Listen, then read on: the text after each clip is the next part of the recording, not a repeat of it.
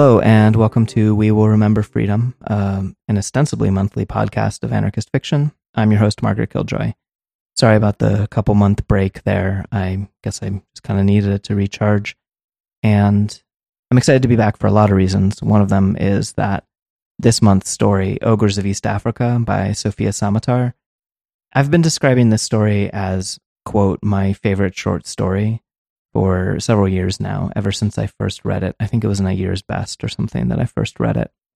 And I knew I wanted to run this story even before, uh, well, before I even recorded the first episode of this podcast. And it's actually the reason that I realized that I didn't want this podcast to be exclusively fiction by anarchist authors or about anarchist struggle or protagonists, but instead kind of anything that's sort of a anti-capitalist or anti-state or anti-colonial struggle could certainly qualify uh, because basically any criteria by which this story wouldn't be appropriate for an anarchist podcast is a shitty criteria because this story is again quote my favorite short story of all time.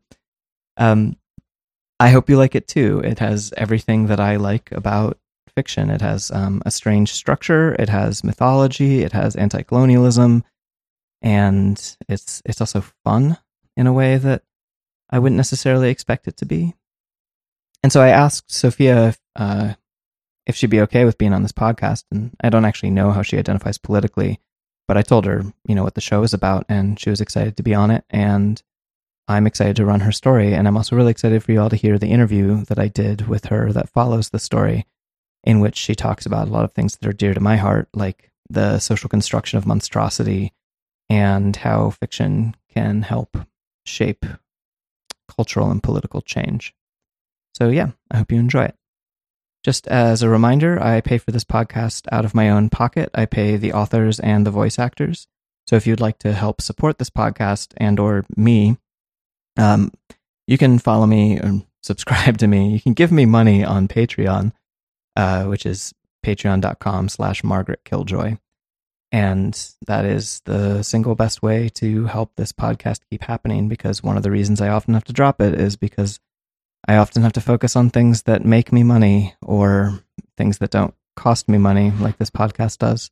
This podcast is a proud member of the Channel Zero network of anarchist podcasts, and here's a jingle from another one of those podcasts. Where did you get this? Your friendly neighborhood anarchist. Oh, more of an anarchist militant. People involved in social struggles than everybody else. People have been waiting for some content. Radio show. The Final Straw, and I'm William Goodenough. And I'm Percy Goodness. The Final Straw Radio.noblog.org. If you're listening, you are the resistance.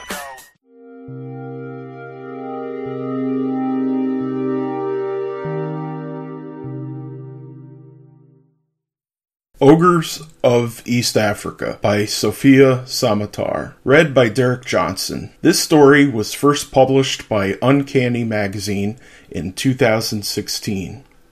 Catalogued by Alibhai M. Musaji of Mombasa, February 1907.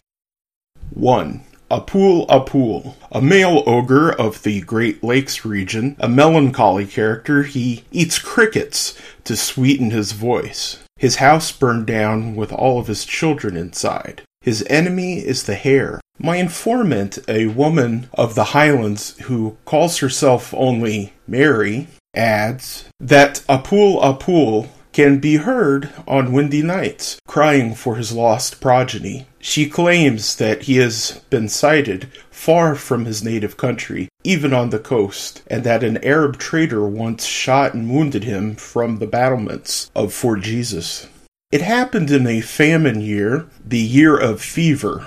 A great deal of research would be required in order to match this year, when, according to Mary, the cattle perished in droves to one of the years of our Lord, by which my employer reckons the passage of time, I append this note, therefore in fine print and in the margins. Always read the fine print, Alibi, my employer reminds me when I draw up his contracts. He is unable to read it himself, his eyes are not good.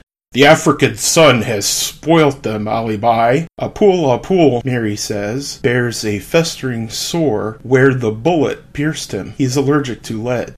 2. Bati. A grave dweller from the environs of the ancient capital of Kush, the Bati possesses a skeletal figure and a morbid sense of humor. Its great pleasure is to impersonate human beings. If your dearest friend wears a cloak and claims to suffer from a cold, he may be a Bati in disguise. Mary arrives every day precisely at the second hour after dawn. I am curious about this reserved and encyclopedic woman it amuses me to write these reflections concerning her in the margins of the catalog I am composing for my employer. He will think this writing fly tracks or smudges from my dirty hands. He persists in his opinion that I am always dirty. As I write, I see Mary before me as she presents herself each morning in her calico dress seated on an overturned crate. I believe she is not very old, though she must be several years older than I. But I am very young.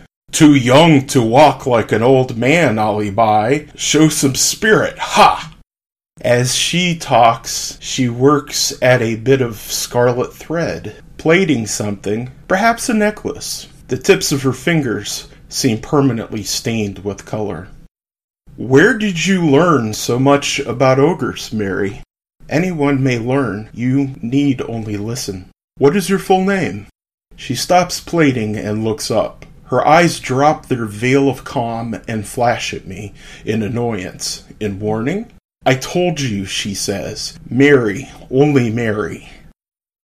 3. Digdir, a female ogre of Somaliland. Her name means long ear. She is described as a large, heavy woman, a very fast runner. One of her ears is said to be much longer than the other, in fact, so long that it trails upon the ground. With this ear, she can hear her enemies approaching from a great distance. She lives in a ruined hovel with her daughter. The daughter is beautiful and would like to be married. Eventually, she will murder Digdir by filling her ear with boiling water. My employer is so pleased with the information we have received from Mary that he has decided to camp here for another week. Milk her, Alibi, he says, leering. Eh? Squeeze her. Get as much out of her as you can. Ha ha. My employer always shouts as the report of his gun has made him rather deaf. In the evenings, he invites me into his tent, where, closed in by walls, a roof, and a floor of Willesden canvas, I am afforded a brief respite from the mosquitoes. A lamp hangs from the central pole, and beneath it my employer sits with his legs stretched out and his red hands crossed on his stomach. Very good, Alibhai, he says. Excellent.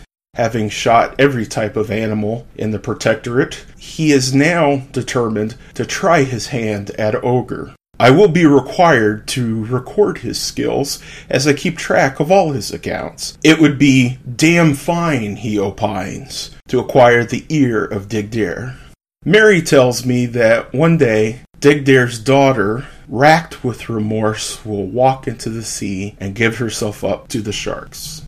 4. Emu Emu transports his victims across a vast body of water in a ferry boat. His country, which lies on the other side, is inaccessible to all creatures save ogres and weaver birds. If you are trapped there, your only recourse is to beg the weaver birds for sticks. You will need seven sticks in order to get away. The first two sticks will allow you to turn yourself into a stone, thereby escaping notice. The remaining five sticks enable the following transformations thorns, a pit, darkness, sand, a river. Stand up straight, Alibi. Look lively, man. My employer is of the opinion that I do not show a young man's proper spirit. This, he tells me, is a racial defect and therefore not my fault, but I may improve myself by following his example. My employer thrusts out his chest.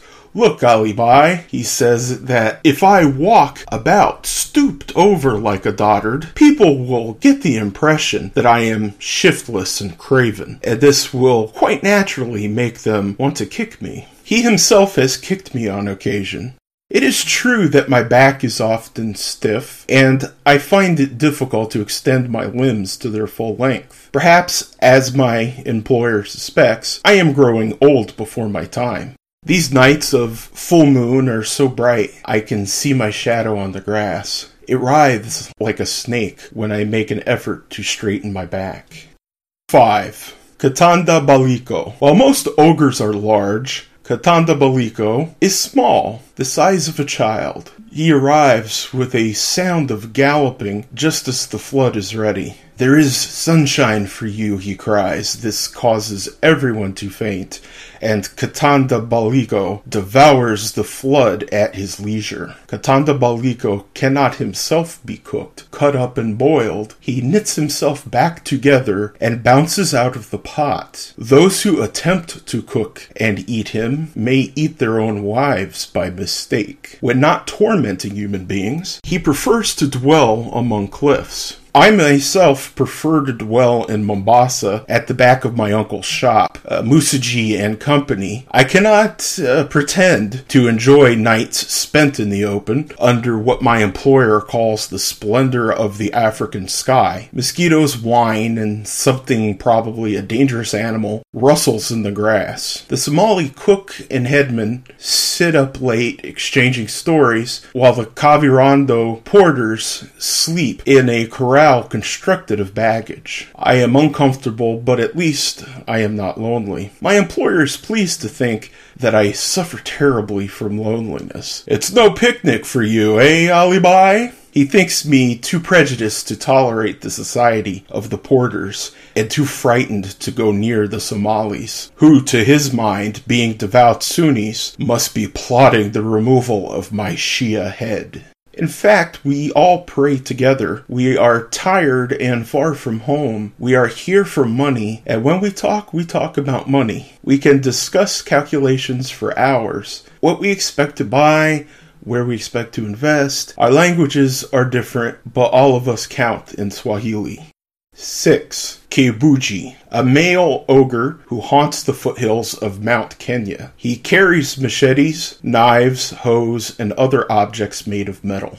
If you could manage to make a cut in his little finger, all the people he has devoured will come streaming out.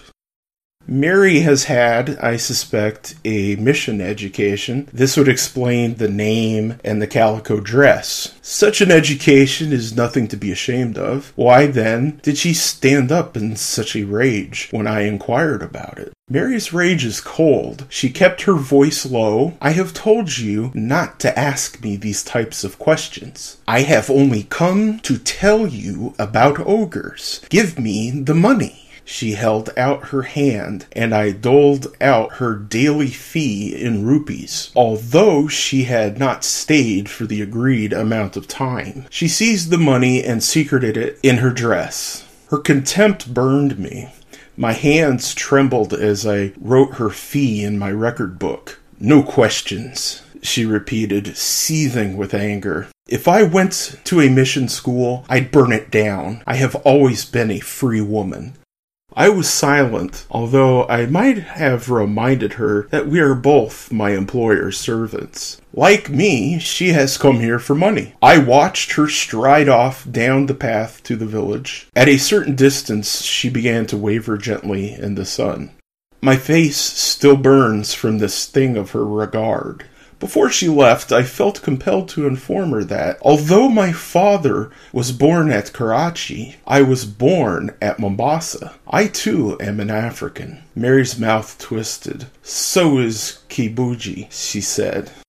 7. Kipti Bongurian a fearsome yet curiously domestic ogre of the Rift Valley. He collects human skulls, which he once used to decorate his spacious dwelling. He made the skulls so clean, it is said, and arranged them so prettily that from a distance his house resembled a palace of salt. His human wife bore him two sons, one which looked human like its mother, and one called Kip Tegan, which resembled its father. When the wife was rescued by her human kin, her human looking child was also saved, but Kiptigan was burnt alive. I am pleased to say that Mary returned this morning, perfectly calm and apparently resolved to forget our quarrel. She tells me that Kiptigan's brother will never be able to forget the screams of his sibling perishing in the flames. The mother, too, is scarred by the loss. She had to be held back, or she would have dashed into the fire to rescue her ogre child. This information does not seem appropriate for my employer's catalog. Still, I find myself adding it into the margins. There is a strange pleasure in this writing and not writing, these letters that hang between revelation and oblivion. If my employer discovered these notes, he would call them impudence, cunning, a trick. What would I say in my defense? Sir, I was unable to tell you. Sir, I was unable to speak of the weeping mother of Kiptigan. He would laugh. He believes that all words are found in his language. I ask myself if there are words contained in Mary's margins. Stories of ogres she cannot tell to me. Kipti Bongorian, she says, is homeless now. A modern creature, he roams the protectorate, clinging to the undersides of trains. 8. Kisiramu. Kis Iramu dwells on the shores of Lake Albert. Bathed, dressed in bark cloth, carrying his bow and arrows, he glitters like a bridegroom. His purpose is to trick gullible young women. He will be betrayed by song. He will die in a pit pierced by spears. In the evening, under the light of the lamp, I read the day's inventory from my record book, informing my employer of precisely what has been spent and eaten. As a representative of Musaji and Company, superior traders, stevedores, and dubashes, I am responsible for ensuring that nothing has been stolen. My employer stretches, closes his eyes, and smiles as I inform him of the amount of sugar, coffee, and tea in his possession. Tinned bacon, tinned milk, oat porridge, salt, ghee. The dates, he reminds me, are strictly for the Somalis, who grow sullen in the absence of this treat. My employer is full of opinions. Somalis, he tells me, are an excitable nation. Don't offend them, Alibhai, haha. The Kavirondo, by contrast, are merry and tractable, excellent for manual work. My own people are cowardly but clever at figures. There is nothing, he tells me, more odious than a German. However, their women are seductive, and they make the world's most beautiful music. My employer sings me a German song. He sounds like a buffalo in distress. Afterward, he makes me read to him from the Bible. He believes I will find this painful. Heresy, Alibhai. Ha You'll have to scrub your mouth out, eh? Extra ablutions? Fortunately, God does not share his prejudices. I read there were giants in the earth in those days. I read, For only Og, king of Bashan, remained of the remnant of giants. Behold, his bedstead was a bedstead of iron. 9. Konyek. Konyek is a hunter. His bulging eyes can perceive movement far across the plains. Human beings are his prey. He runs with great loping strides, kills, sleeps underneath the boughs of a leafy tree. His favorite question is, Mother, whose footprints are these? Mary tells me that Konyek passed through her village in the year of Amber. The whirlwind of his running loosened the roofs. A wise woman had predicted his arrival, and the young men, including Mary's brother, had set up a net between trees to catch him. But Konyek only laughed and tore down the net and disappeared with the sound of thunder. He is now, Mary believes, in the region of Eldoret. She tells me that her brother and the other young men who devised the trap have not been seen since the disappearance of Konyek. Mary's gaze is peculiar. It draws me in. I find it strange that, just a few days ago, I described her as a cold person. When she tells me of her brother, she winds her scarlet thread so tightly about her finger, I am afraid she will cut it off. 10. Mbiti. Mbiti hides in the berry bushes. When you reach in, she says, Oh, don't pluck my eye out. She asks you, Shall I eat you, or shall I make you my child? You agree to become Mbiti's child. She pricks you with a needle. She is betrayed by the cowrie shell at the end of her tail. My brother, Mary says. She describes the forest. She says we will go there to hunt ogres. Her face is filled with a subdued yet urgent glow.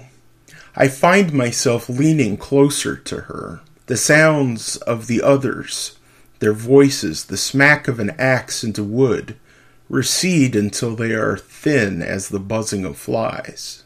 The world is composed of Mary and myself, and the sky about Mary, and the trees about Mary. She asks me if I understand what she is saying. She tells me about her brother in the forest. I realize that the glow she exudes comes not from some supernatural power, but from fear. She speaks to me carefully, as if to a child. She gives me a bundle of scarlet threads. She says, when the child goes into the forest, it wears a red necklace. And when the ogre sees the necklace, it spares the child, she says. I think you and my brother are exactly the same age. My voice is reduced to a whisper. What of Mbiti? Mary gives me a deep glance, fiercely bright. She says, Mbiti is lucky. She has not been caught. Until she is caught, she will be one of the guardians of the forest. Mbiti is always an ogre and always the sister of ogres. 11. Netem Elua. Netem Elua, a newborn baby, already has teeth. He sings, Draw near, little pot, draw near, little spoon. He replaces the meat in the pot with balls of dried dung. Filthy and clever, he crawls into a cow's anus to hide in its stomach. Netem Elua is weak, and he lives by fear, which is a supernatural power. He rides a hyena.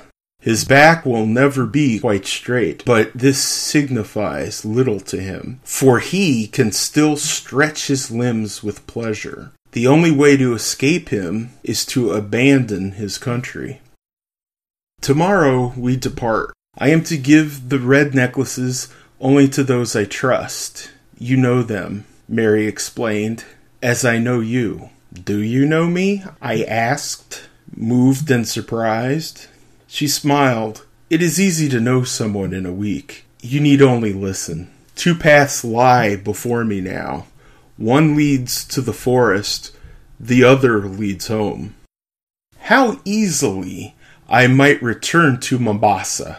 I could steal some food and rupees and begin walking. I have a letter of contract affirming that I am employed and not a vagrant. How simple to claim that my employer has dispatched me back to the coast to order supplies or to Abyssinia to purchase donkeys. But these scarlet threads burn in my pocket. I want to draw nearer to the source of their heat. I want to meet the ogres. You were right, Mary told me before she left. I did go to a mission school and I didn't burn it down. She smiled, a smile of mingled defiance and shame.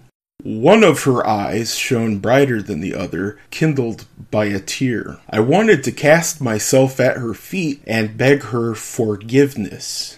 Yes, to beg her forgiveness for having pried into her past or having stirred up the memory of her humiliation. Instead, I said clumsily, Well, even Netem Elua spent some time in a cow's anus. Mary laughed. Thank you, brother, she said. She walked away down the path, sedate and upright, and I do not know if I will ever see her again.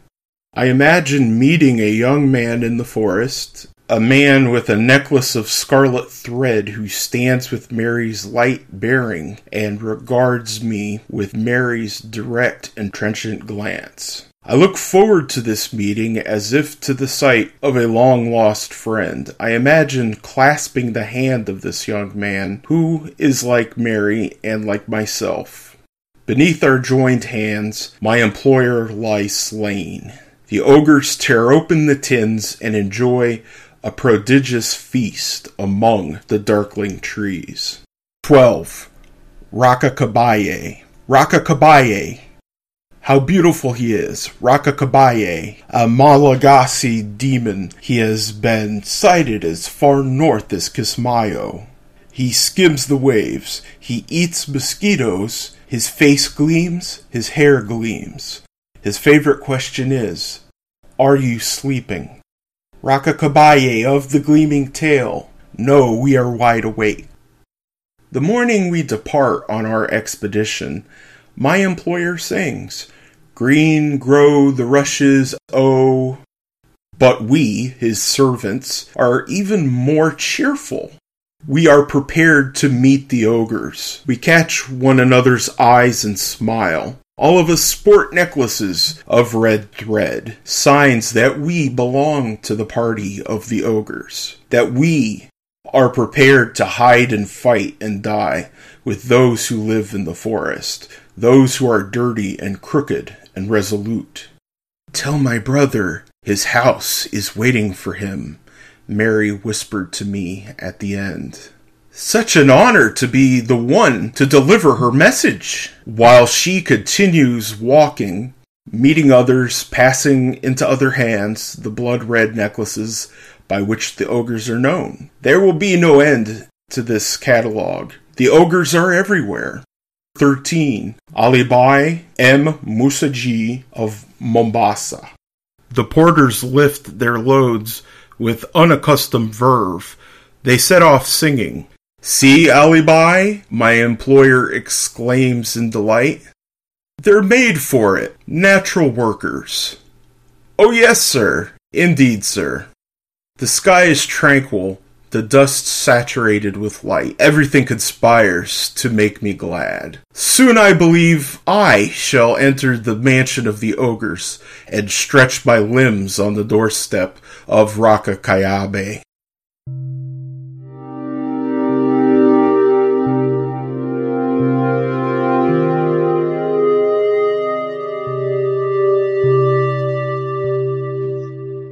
So, uh, welcome to We Will Remember Freedom. Uh, it's a, you know, everyone who's listening to this has just heard your story, the Ogres of East Africa, and now I hope to talk to you a little bit about that and about your work. That's, That's great. Okay. Thank you for having me.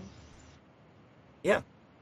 Um, first, I have to like fangirl a little bit. Um, I've been telling everyone. I think I even came up to you at WisCon a couple years ago and told you this. I've been telling everyone for several years now that this is my favorite short story I've ever Aww. read um, because for me it hits like just every note that I like, both in terms of um, the the al- the sort of alternative structure of the story, um, the uh, the myth- I'm a sucker for mythology. I'm a sucker for killing colonialists. Um, you know, it, it, it all really works perfectly for me. Thank you so much. Um, so this was when I started this podcast. This was one of the like stories that I was like, really excited to run. So, um, to to start, I'm wondering if you could talk about. We'll talk about the story. Talk about the ogres of East Africa. About kind of the origin of the story, um, how it how it came to be. Yeah. Um, so this is a story that um, began in the library of the University of Wisconsin Madison,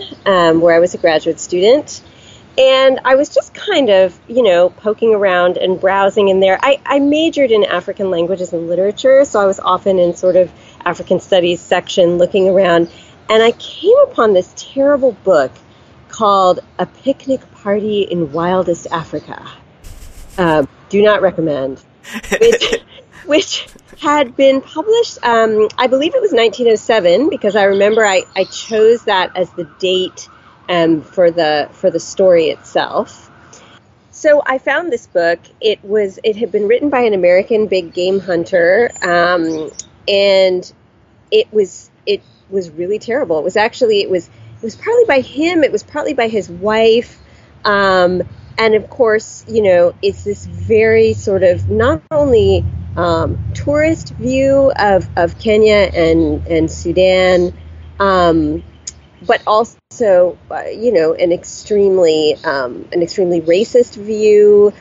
Um, people and wild animals kind of grouped together and described in the same um, smug, very superior way.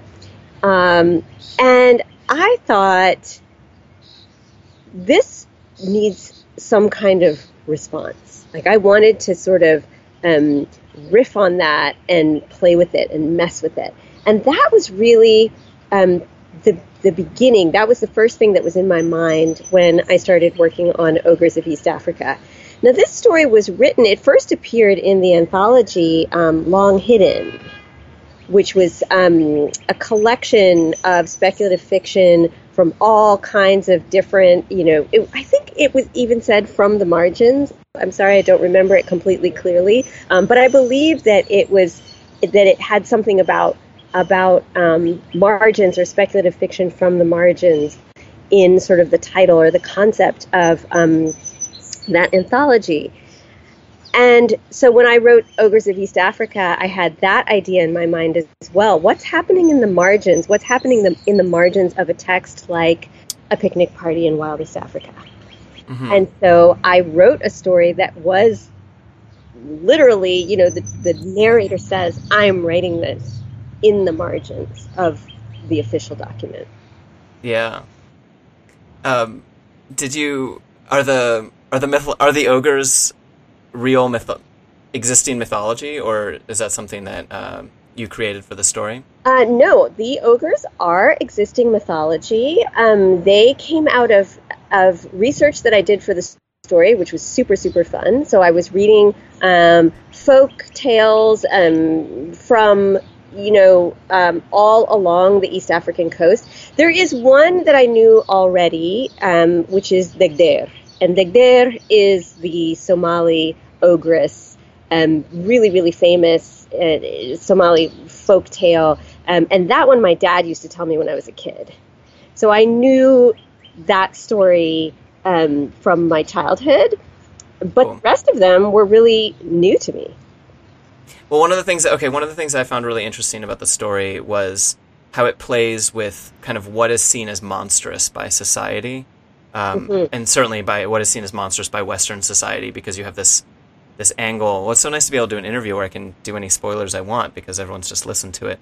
Um, you know, where the um, the workers are now essentially. It's implied that they're kind of becoming the ogres. They're, you know, or they're certainly siding with the ogres in the yeah. future. And I was wondering if you had any thoughts about the how how you're playing with what's seen as monstrous. Yeah. Well, I really dig monsters. I love monsters. Um, I I actually published a book last year with my brother Del Samatar, who's a, a wonderful artist, um, called Monster Portraits, which is all about monsters and all about sort of this idea you're talking about of turning around the idea of monsters and um, just looking at them from different angles. Yes, they're terrifying.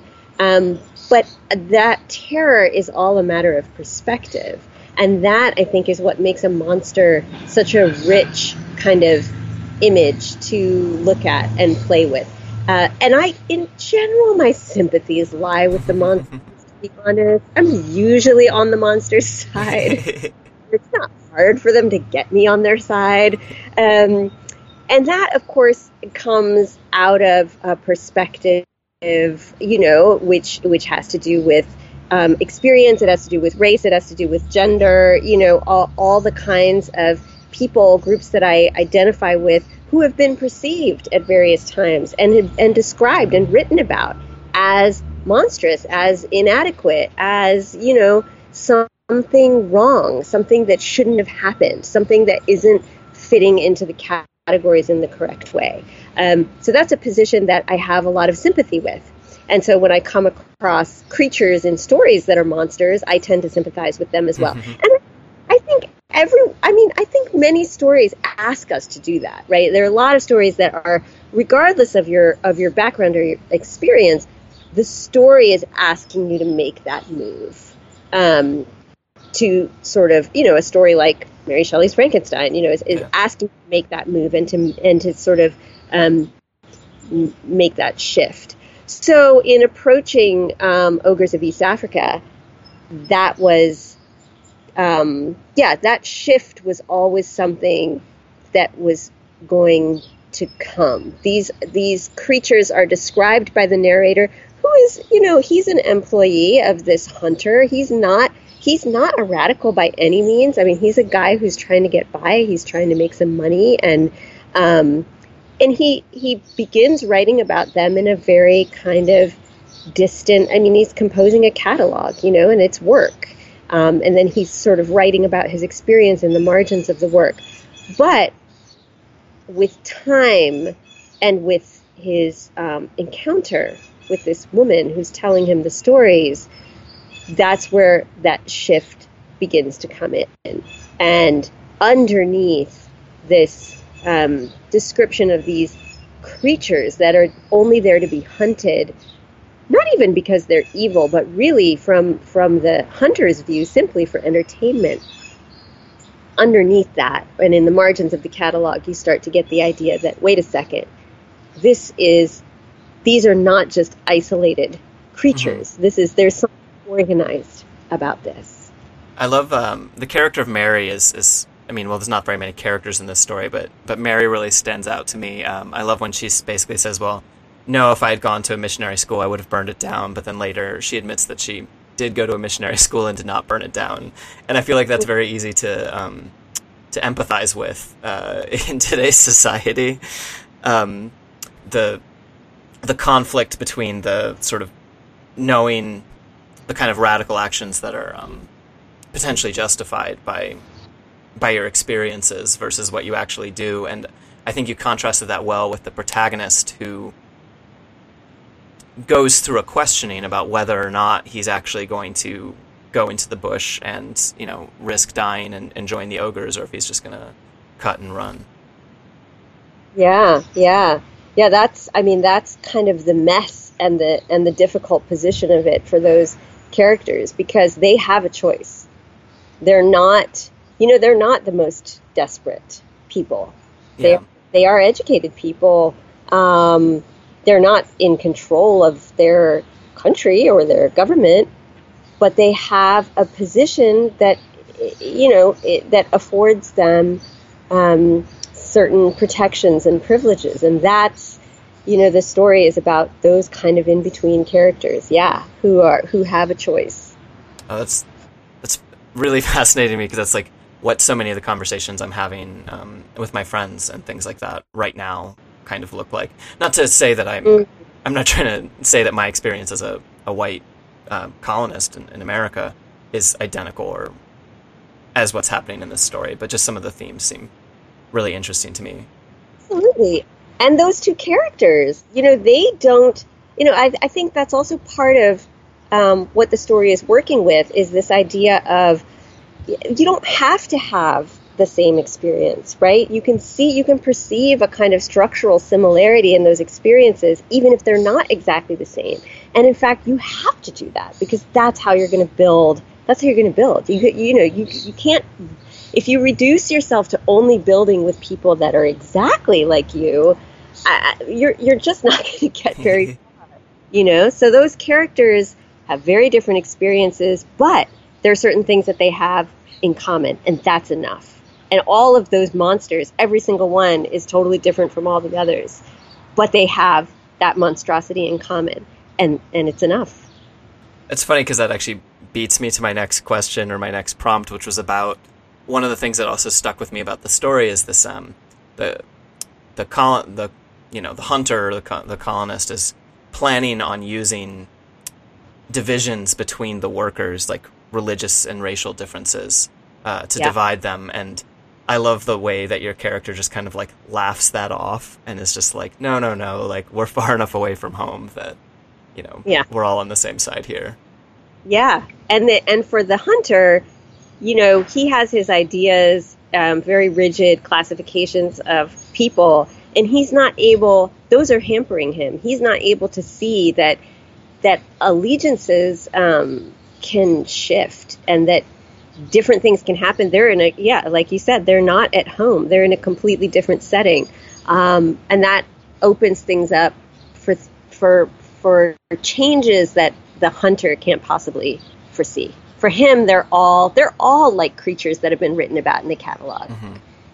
They can all be summed up in a few words. You know, he's got his few little um, phrases to characterize each of them, and he's satisfied with that. And I'll tell you what, he is so much nicer than the guy that wrote that book. It's, it's funny because I think he comes across as this really, you know, he's he's not a, a guy with a lot of depth in the story, Yeah. and you know, I I think you know I could imagine the criticism that maybe I'm not you know being as fair to this guy or not giving him the kind of interiority that the other characters have, but look, he is like he's a prince compared to the writer of that book, you know. So I, I sort of feel like, yeah, I actually he seems terrible, but I but it's actually I I think it's quite a generous portrait. I can see that. Um, what kind of response has the story gotten? Um, in general, um, it's gotten quite positive responses. I find that a lot of people are, um, as you mentioned, really excited about um, about the tales themselves, about the folk tales, and about these folk figures, these different ogres. And um, and I, I very often, you know, people are very curious. Are they out of my head? Are they you know, out of the library? And of course, they are out of the library. Um, they're tales that have been collected, and and that always makes people, yeah, it makes people kind of brighten and go, oh wow, you know, I didn't.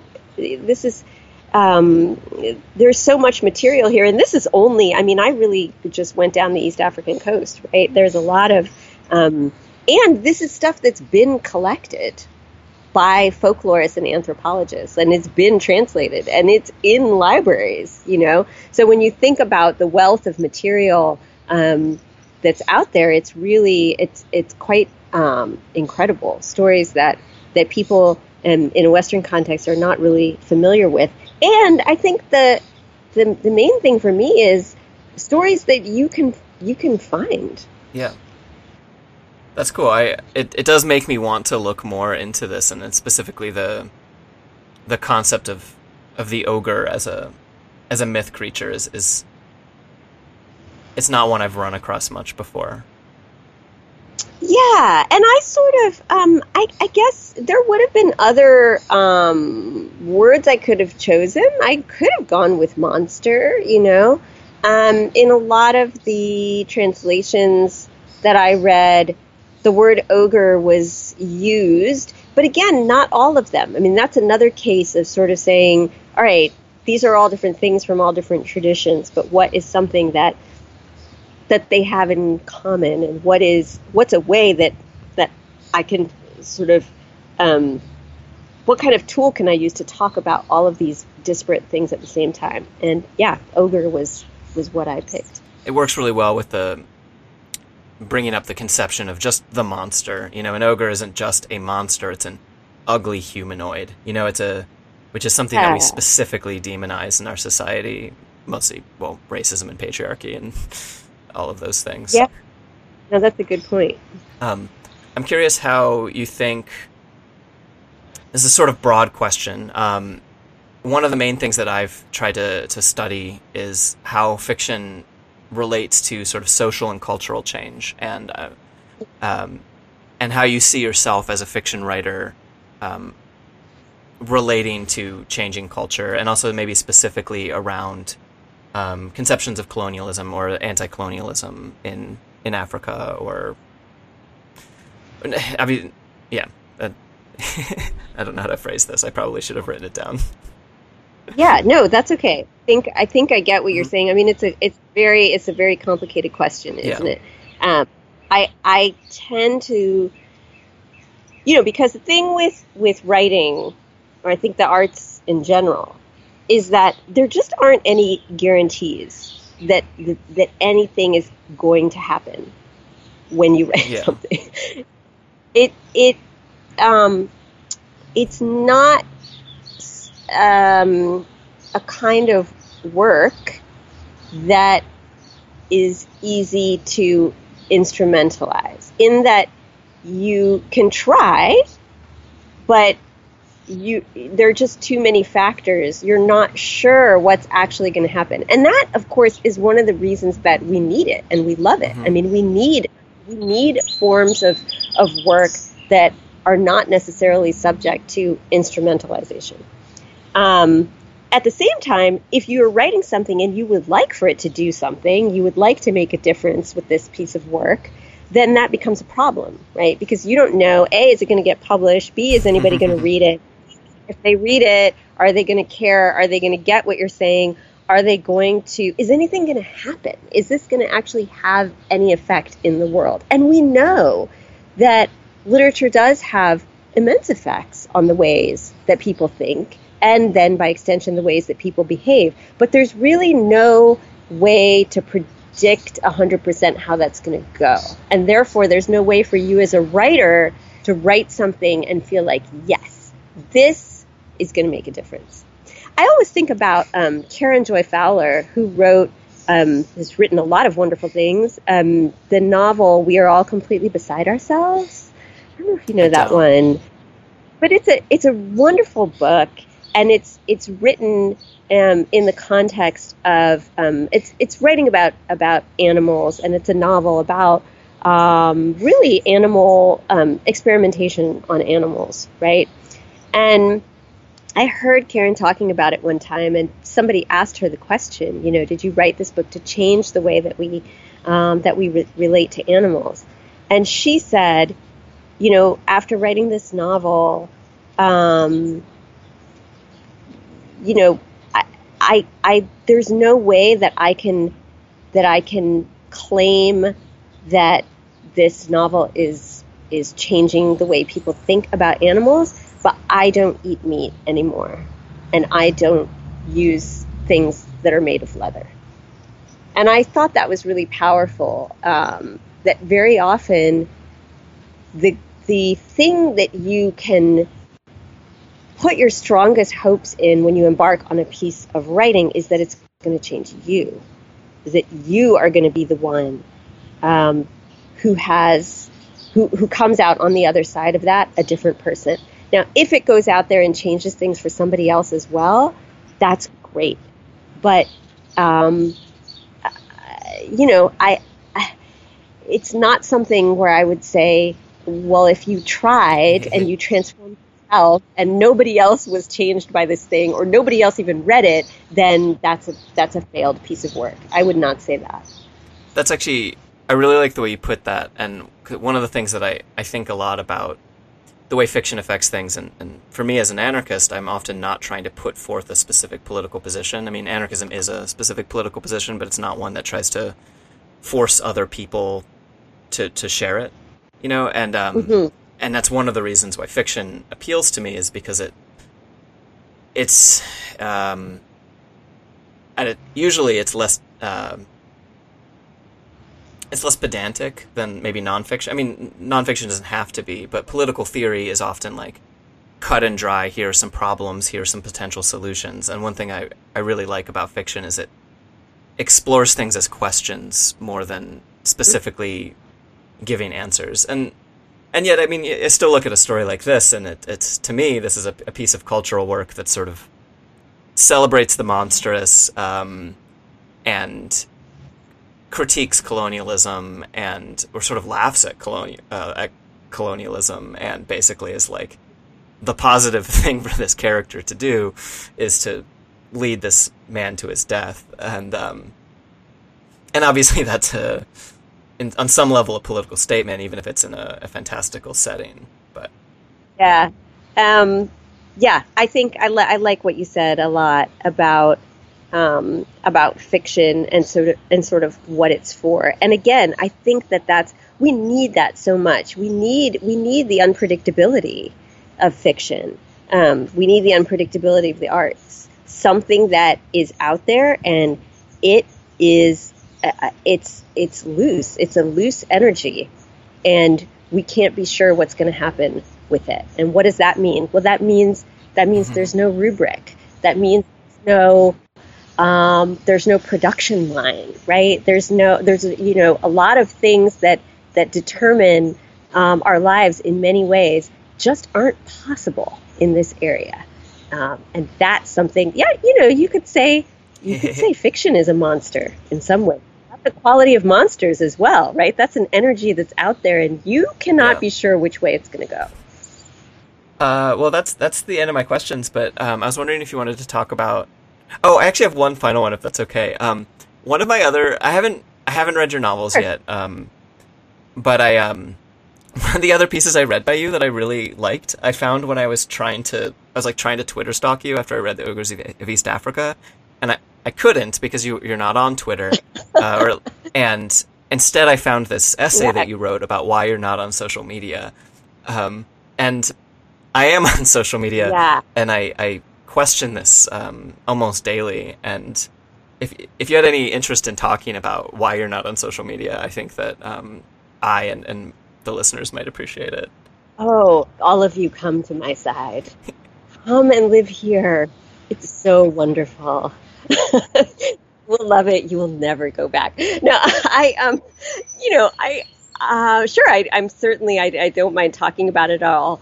Um, and I also would say I've never I've never been like I'm off social media and I'm never ever going back. I definitely have the door open that if I wanted to go back at at some point, um, sure, I would do that. But you know, it's been three years and there hasn't been a second where I've been like, oh, you know, I wish that I still was. No, um, and and that's in spite of the fact that I made a lot of friends on Twitter. I mean, people that I uh, that I'm still in touch with, people who are really important to me, and people who would who I would consider, you know, people I'm closest to. I met there, and I was I, I used to edit a magazine, um, Interfictions, uh, and wow, what a great tool for networking with people, for finding writers, for you know so, soliciting material, for finding interesting people, you know. Um, and yet, as I, I wrote um, or was trying to write about in that very strange essay that you're referring to, um, I just began to have enough questions about what I was participating in. And those questions swelled and grew up to a point where I felt like, hold on a second. I don't understand this. I don't get it and I I feel like taking a step back and I feel like observing and thinking by myself rather than participating in this kind of social thing for now. That was what I thought when I left. And then after I left, I was like, oh my goodness, um, I'm taking so much more time with my thinking I'm not in a hurry to respond to you know the news of the day. I can take my time and I can think about things. Um, I'm not under pressure to sort of like produce stuff all the time. Um, there's nobody who's like, hey, you know, we haven't heard from you in 24 hours. Like, what's going on? Um, and all of that has become really, really precious to me. I I really um, I love it. I love I love life on the other side. As I, um, if there are, if I if I can say what some of those big questions are that built to the point where I felt like I had to step away, one of the big ones is is a question of of work, of labor, of the effort that all of these people are doing for free, curating information. Right? We're, we're out there, this, there's so much information. Everybody knows it's way too much and can't think, and nobody can pay attention to everything. And so then there are these people who are on, say, Twitter, which was, you know, the kind of the one that I used the most. Um, and they're crafting these amazing feeds. I mean, people have fantastic Twitter feeds, right? Where you go through and you're like, this is, you know, somebody has put somebody has put this together for me. Somebody has created um, something that is alive and makes sense, and they've taken different bits of the, all this ocean of information and and they've really created something with it. So that person probably has a job they have other stuff that they're doing, and here they are, you know, working, working, working, working for a company that is acting like it's a public space but is privately owned. Like they don't have it, they don't, they're not getting anything out of that. You know, that seemed that seemed to me a little off. That seems like why are we all working so hard for these people and making all these beautiful things and um, yeah, so there was that was that was a part of it that was kind of making me pause. Um, the other part of it was that I just wasn't sure, you know, what what's changed for to go back to this question of the margins, what we call marginalized people, marginalized identities you know, it used to be like I grew up, say, you know, coming of age in the 80s and 90s, early 90s, thinking, you know, we have to get our voices out there, right? We're not being heard. And you'd be, you know, making photocopies in basements and stapling things together and distributing them around various corners and trying to be heard. It was all about trying to be heard. But I feel like in, uh, you know, on social media, it, it, it's as if there's been a, a, shift. I mean, when you're trying to be heard, mm. you're not going against the grain by trying to be heard. All people want you to do is talk all the time. Like that's what those companies want you to do. They want they don't want you to stop talking. Please, by all means, be heard. And the dovetailing of the kind of what I had grown up with as a radical impulse of I need to get my voice out there, and the way that that has dovetailed with these these gigantic, you know, money making social media ventures, I just thought that's also weird. Like, why yeah. are we such good friends now? There's something weird about that. Oh, that's fascinating. It makes me think and kind of because a lot of my understanding of Twitter and just social media in general kind of grew out of radical projects like Indymedia and like um, mm-hmm. and even comparing it to zine culture is kind of fascinating and dark because that's also what I come out of and starting this podcast is actually sort of a yeah. continuation of like well I want to keep curating fiction for people but I'm kind of over publishing my own magazine or before that zines and things like that so um, uh, something to think about yeah the way I felt, and I and I don't have I don't have answers on this, and that's probably you know that's and besides the fact that it's amazing not to be on social media. Um, the other reason would be that you know I'm not I'm I don't have my answers. I'm not satisfied. I'm not in a position where I can say yes. I mm-hmm. I think this is this is good. I want to participate in this. No, I'm not there. Yeah. Um, well, do you have any work that you are currently excited about to to tell people about? Oh yes, I do. I have a manuscript that's being rejected in the everywhere. Oh, me too. Uh, oh yay! um, yeah, I I have written something that I hope will appear at at some point. Um, it is it's a departure for me because it's not um, speculative fiction. Mm-hmm. It's a hybrid which combines um, fan, um, fiction and history and memoir. And it's based around a historical event, which is the migration of a group of Mennonites from southern Russia, what's now Ukraine, to Central Asia, what's now Uzbekistan, in the 1880s. Cool. Now, why people are not banging down my door to get this news, I don't know.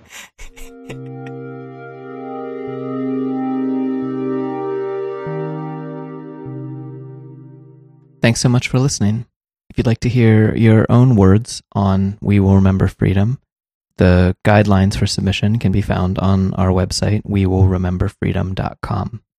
I'm a little bit backed up on getting back to people about their submissions, but I hope to get through that. Um, maybe even by the time you hear this.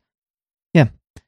And I want to say once again that this podcast wouldn't be possible at all without the contributions of my Patreon supporters. And in particular, I'd like to thank Chris, Nora, Haas the dog, Eleanor, Kirk, Natalie, and Sam. Thank you all so much.